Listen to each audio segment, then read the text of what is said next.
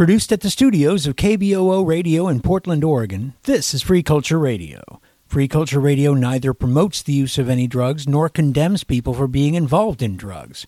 To the extent that drug use presents problems for individuals or society, those problems are made worse and more intractable when people who use drugs are treated as others and ignored, stigmatized, and even brutalized.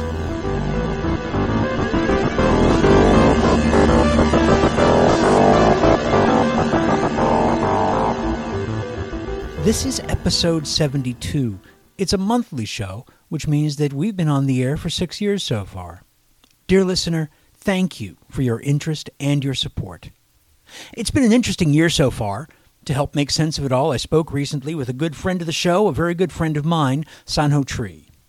Hi, Doug. I'm Sanho Tree. Uh, I work on drug policy reform, although these days I'm doing a lot of work on Ukraine because I'm a former military and diplomatic historian. Uh, but uh, yeah, I've been working on drug policy for a number of years now, shall we say. um, and this is an interesting time to be alive. I'm uh, glad I'm here for it. We're going to go international first. What's happening in Colombia? So, President Petro was just inaugurated last week, um, and he has promised a, uh, a complete change of direction on the drug war and on a host of all these other issues on the environment, on inequality, on indigenous rights, women's rights, LGBTQ rights. Uh, this is the first progressive president Colombia has ever had in its modern history. So this is a huge deal, especially when they've had like you know several conservative, uh, very right wing presidents uh, in a row. Um, and so uh, what he is, and, and Colombia is the number one uh, is recipient of counter narcotics assistance uh, by the U.S. And so when they say they've had enough, Washington has to listen at least to some degree, because it's like pushing a string. You can, uh, you know, and previous Colombian governments have always been happy to take gringo money to do do their bidding, uh, but now not so much. Not so much. The the ceasefire, the Colombian Civil War. How long ago did this did the latest ceasefire happen, and did it actually ever take hold? Yeah, so this is the thing. Colombia has had many civil wars uh, in the past century. Uh, there was even a previous one in the 1950s, uh, 40s, 50s called La Violencia, which is even more violent. Um, they just call it the violence. But this particular civil war started in the mid 60s. It's when Lyndon Johnson sat in the White House. And uh, the main guerrilla army, the FARC, uh, FARC, negotiated a ceasefire with the previous government. Uh, this is two presidents ago now, at, which took place in 2016. That president was somewhat moderate and agreed to various concessions, you know, reentry for the guerrillas, helping peasant farmers, etc. But the right wing, far right wing president who came after him, President Duque, said no, none of that. He wants to keep punishing the guerrillas as much as possible. Even though after a half century they finally laid down their weapons, he said, no, we haven't punished them enough. Uh, it's very Trumpian, just like very visceral arguments, right? And so the many of the, the key parts of the peace agreement never took place. And as a result, some of the guerrillas went back uh, to taking, taking up arms uh, and drug trafficking. Some of them are purely uh, involved in drug trafficking and not so much in the, in the guerrilla war anymore. Uh, there's still another guerrilla army that hasn't uh, gotten a peace deal yet. So President Petro has offered to negotiate and to meet with these people and see what he can do to, to get them to lay down arms. President Petro was a member of the M19 uh, guerrilla movement back in the 70s and 80s, and he was amnestied. Uh, he never fired a shot in anger. Uh, he was more of the ideological wing of the of, the, of that movement, but he was uh, received a full amnesty. And in fact, I met him first about 20 years ago in Bogota when he was a newly um, elected member of the lower house of deputies. And back then, I remember we talked about ending the drug war someday. Well, that someday is now. He is president, and he has definitely come out solidly against the drug war.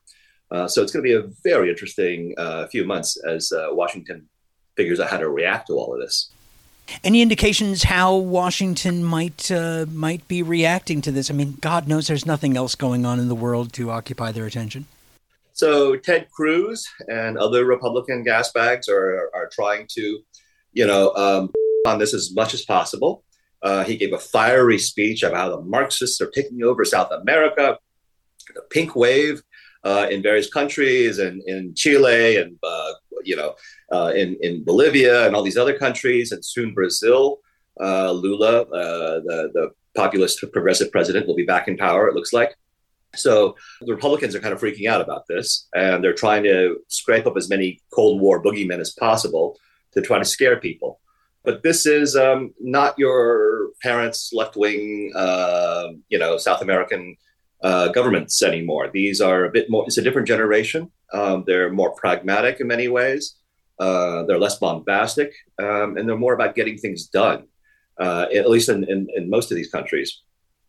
So it'll be interesting. And Washington doesn't really know what to do about this. Latin America policy has kind of been a backwater, well, historically, but especially under the Trump years. And Congress really didn't deal with it much because there was so much else going on during those those calamitous years that uh, the permanent bureaucracy kind of took over for a while, and now uh, there's a great need for adult supervision um, because we're facing a new reality in, in Latin America on the one hand, I, I, I, imagine some people might think that with a conflict going on, it would make it harder for people to operate in the illegal market, to uh, to to cultivate, to to traffic, and yet the reality is a little different, isn't it? Yeah, in fact, it's it's rather counterintuitive. Uh, conflict and drugs have always gone together. That's why uh, a lot of the CIA's most famous drug scandals have uh, involved, you know, uh, insurgencies or counterinsurgencies because when there is all kinds of, of mayhem and violence and disorder, those are some of the best circumstances under which to carry out illegal activities.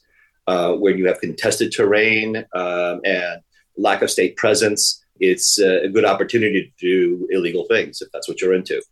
Um, so Colombia, again, is bigger than Texas and California combined. It, it, the government never had enough troops to fully occupy their own country. Um, and uh, as a result, you had a lot of these abandoned uh, or, or ungoverned spaces in the rural areas where guerrillas, where right-wing paramilitary death squads and drug traffickers, um, and, and uh, you know wildcat miners, uh, loggers, uh, you know, illegal cattle ranchers could just invade territories, very often indigenous territories, and do whatever they wished. And they became very powerful and were able to bribe whatever local government there, there might be in the area and so the challenge is to establish uh, state authority over these areas and to have some capacity to, to implement rule of law. That figures into drug ending the drug war. If you if your goal is to regulate uh, and and legalize to some degree different parts of, of the drug economy, then it's important to have rule of law so that your regulators don't come back dead. Right. This is why uh, it was folly for uh, certain NGOs to uh, talk about, you know, taxing and regulating Afghan opium back uh, during the the first Bush administration, uh, rather the first of George W. Bush's administrations uh, during the Af- beginning of the Afghan War. People said, "Oh, this that's how we should solve the problem. Uh, just turn the Afghan opium into uh, prescription opiates." But again, if you don't have control of the countryside and your regulators come back headless, then there's nothing to stop farmers from growing the, the amount of opium for the legal regulated market and then to grow even more for the unregulated uh, underground economy, double dipping, right? So if you really do want a regulatory system to, to survive, then you need rule of law. And we see this, for instance, in Bolivia, which moved uh, many years ago now to uh, regulate traditional coca chewing um, for for traditional purposes. Uh, and, and, that could also include tea, um, coca candy, coca you know products, but not cocaine. But so coca in its natural form, they were able to uh, withdraw from the international conventions uh, and re-accede with a with a with a you know special provision for themselves, saying this is part of our patrimony. We have used the coca leaf for thousands of years, and we intend to keep using it regardless of your stupid drug war.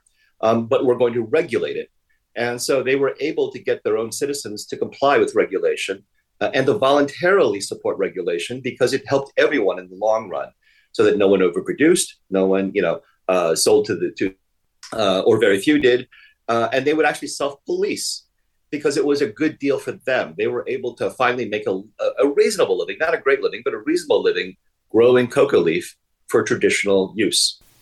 Um, the uh, the city of New York, of course, recently opened two supervised consumption sites, overdose prevention centers, community health engagement locations. I don't give a whatever what you want to call them, what your favorite euphemism is. The uh, the state of Rhode Island passed a uh, passed a bill to allow establishment of supervised consumption sites, overdose prevention centers. They have yet to do so, but they are moving closer. And in California, there is legislation SB 57 recently passed. Both sides of the California legislature, the Assembly, the Senate agreed to, leg- to the Assembly's amendments. That bill is now on the desk of Gavin Newsom, awaiting his signature. Safe consumption sites, what do you think? It's a no brainer um, especially if you believe uh, you know these these uh, Republicans and their rhetoric about how sacred life is. Uh, the number one uh, rule should be life matters uh, in this case, and and you can't help people uh, get into recovery later if they so choose if they've overdosed. That's just the, the simple fact of it. And so it's time to call them out if you really do believe in life then safe con- consumption sites or, or supervised consumption centers uh, are the way to go. They, there are hundreds of them around the world, and no one has ever overdosed uh, or died. No one's ever died in a safe consumption site, right? Um, so that's a hell of a track record, considering how many there are and how many decades they've been operating around the world. And in fact, now have you have you managed to uh, visit any of these sites? There's uh, there's Insite, of course, the mo- one of the most famous, the sort of a medical model. But um, been going on yeah. in um, Vancouver for the last couple of decades. Brilliant place. Yeah, I actually I lobbied to set up Insite uh, some 20 years ago in Vancouver. It's a great model. Um, there's an even older one in in Sydney, uh, in Australia, uh, near King's Cross, and I visited that. Uh, my good friend uh, Alex Wodak took me there uh, back in 2016, and it, it was quite striking. Um, they've had it for for you know many many years now, Again, no one has uh, died from an overdose in, in this site. They have physicians or nurses on premises during during operating hours, and they, he showed me a map of the overdoses that occurred around King's Cross, which used to be a lot of uh, you know uh, open air drug use, uh, sex workers, etc. And the and the the heat map of that neighborhood was just covered in red dots with people who had overdosed in that neighborhood. And then when they opened those, opened up the, the, the, the supervised consumption site, uh, no more. It, it, it, the overdoses stopped. I mean, it was just night and day. Uh, so it, this, the, the results are spectacular, nothing short of spectacular. And especially now with fentanyl, uh, where everyone is playing Russian roulette on the streets. Uh, it, this is more critical than ever. This is my conversation with Sanho Tree, a fellow at the Institute for Policy Studies and director of the IPS Drug Policy Project. We'll have more in a moment. You're listening to Free Culture Radio. I'm your host, Doug McVay.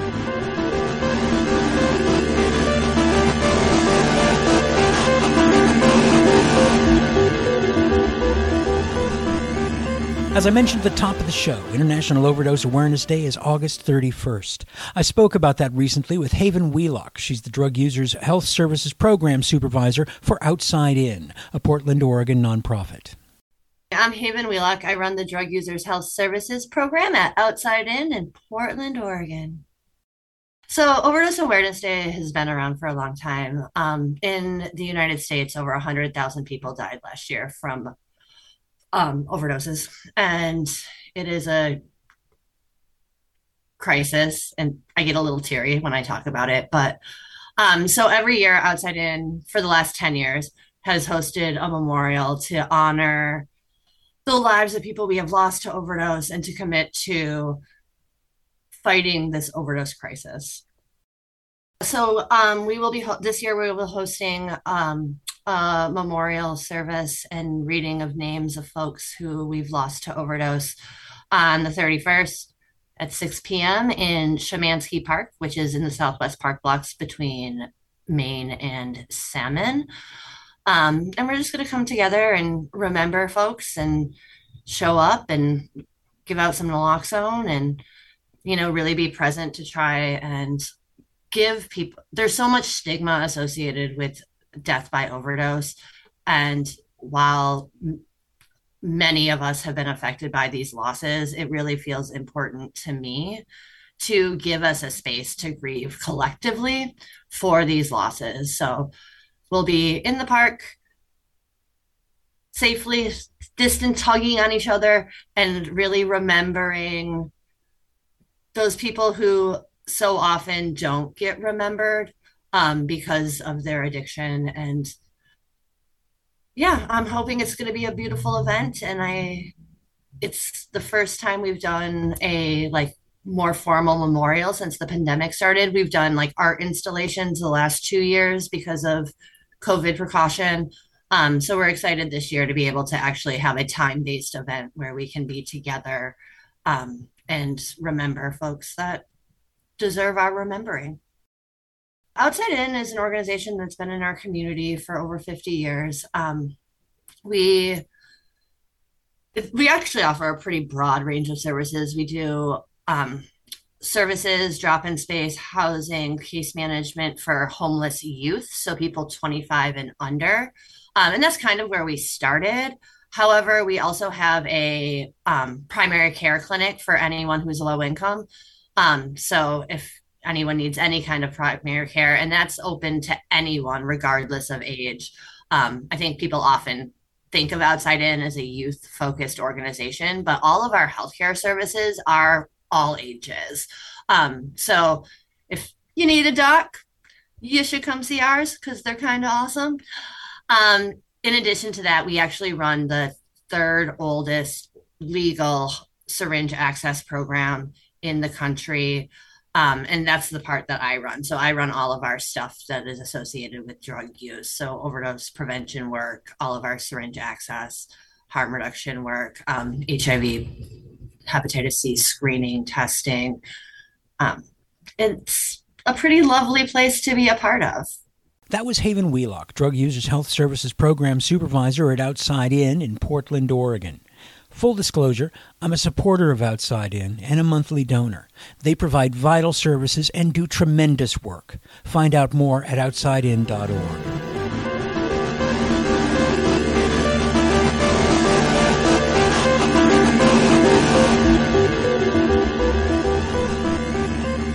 Welcome back. Now let's hear more from my conversation with Sanho Tree, a fellow at the Institute for Policy Studies and director of the IPS Drug Policy Project. I'm trying to think of what else to talk about, but it's not like there's anything else in the whole world going on right now. Hmm. You know, uh, someday we should do an episode on Taiwan and Ukraine, if your listeners are interested in that. But today's big story is Trump and those documents. And it actually in- intersects with my previous career. People have highlighted the nuclear side of the documents. And yes, that's very problematic for Donald Trump to be uh, stealing nuclear documents but the other one is signals intelligence that came out overnight. And that is much, much bigger. There was a former World War II historian. The, the biggest secret during World War II for the United States was not the atomic bomb, it was code breaking, signals intelligence. The US had not only broken the German, Japanese, and Italian codes, but almost all the Allied codes. And so they were able to read President Truman every morning uh, got a digest called the Magic Diplomatic Summaries of all the juiciest cable traffic, top secret, from most governments around the world. So he knew their negotiating positions, what to do to set up the UN, what they were balking about, how far he could push people. This has gone on ever since World War II.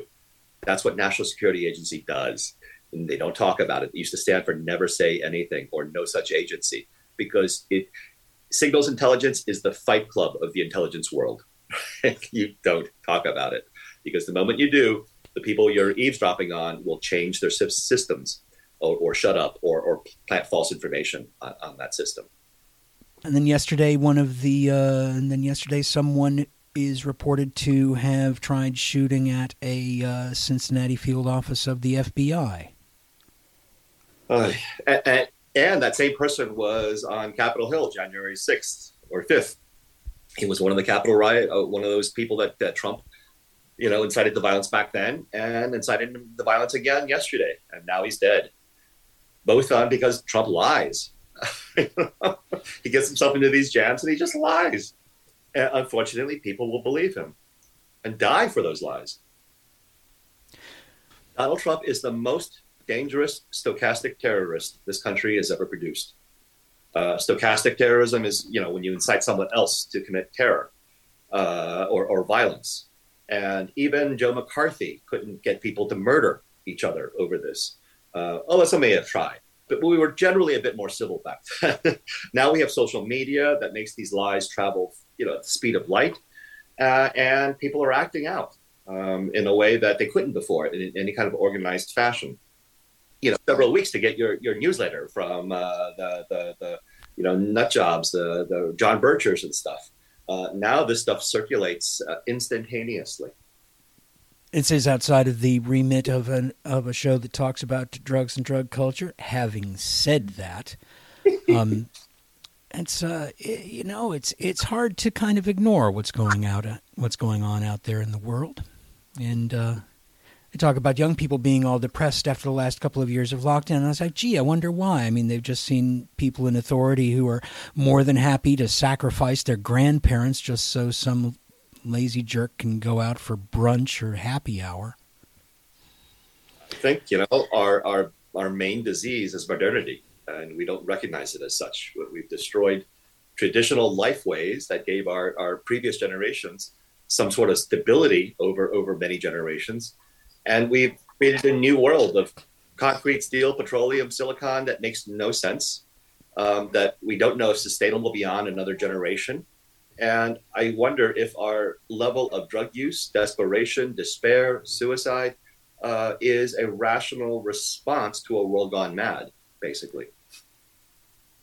You know, I think if you tried telling people that you'd have a couple of drug legalizing lefties talking about traditional values and you know the uh, the need to return to some of these very basic kinds of civility that I, I yeah. But that's the reality. You know it was the elders the of the algonquin federation from whom we stole our idea of a constitution uh, who came up with the expression how will the decisions we make today affect the seventh generation down the line that's really important because we're not allowed to think even one generation down the line. If you think about planning anything, you know, even five years in the future, Fox News would call you a socialist. Uh, and so no one is planning for the future, not, not our leaders, because they think in terms of two, four, six year election cycles. Corporations think in terms of quarterly numbers. And there's no one to think about the next generation, much less the current generation. Uh, the future is we leave it up to market forces and these corporations don't care about your children uh, or the world. Your, your great great great grandchildren might inherit someday. They only care about maximizing profits today. That's that's their mission statement. That's what they do. So whose job is it to look about look forward to, to look look out for the future? And it does help if you view people as human beings deserving of respect and dignity. And what a lot of psychedelics and it helps uh, psychedelics help a lot of people understand this um, in a very organic way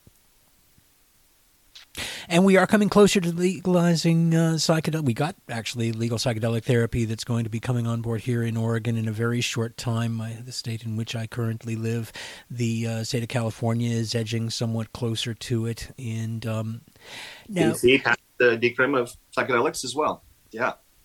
Wow. Now, have, have, they started? Have they started looking at psychedelic therapy, or is it uh, where you? No, it? it was just the voter initiative last year, uh, or was the year before now? And I'm getting all mixed up with my lockdown timelines. but uh, yes, the voters overwhelmingly approved, uh, making it the lowest level of law enforcement priority.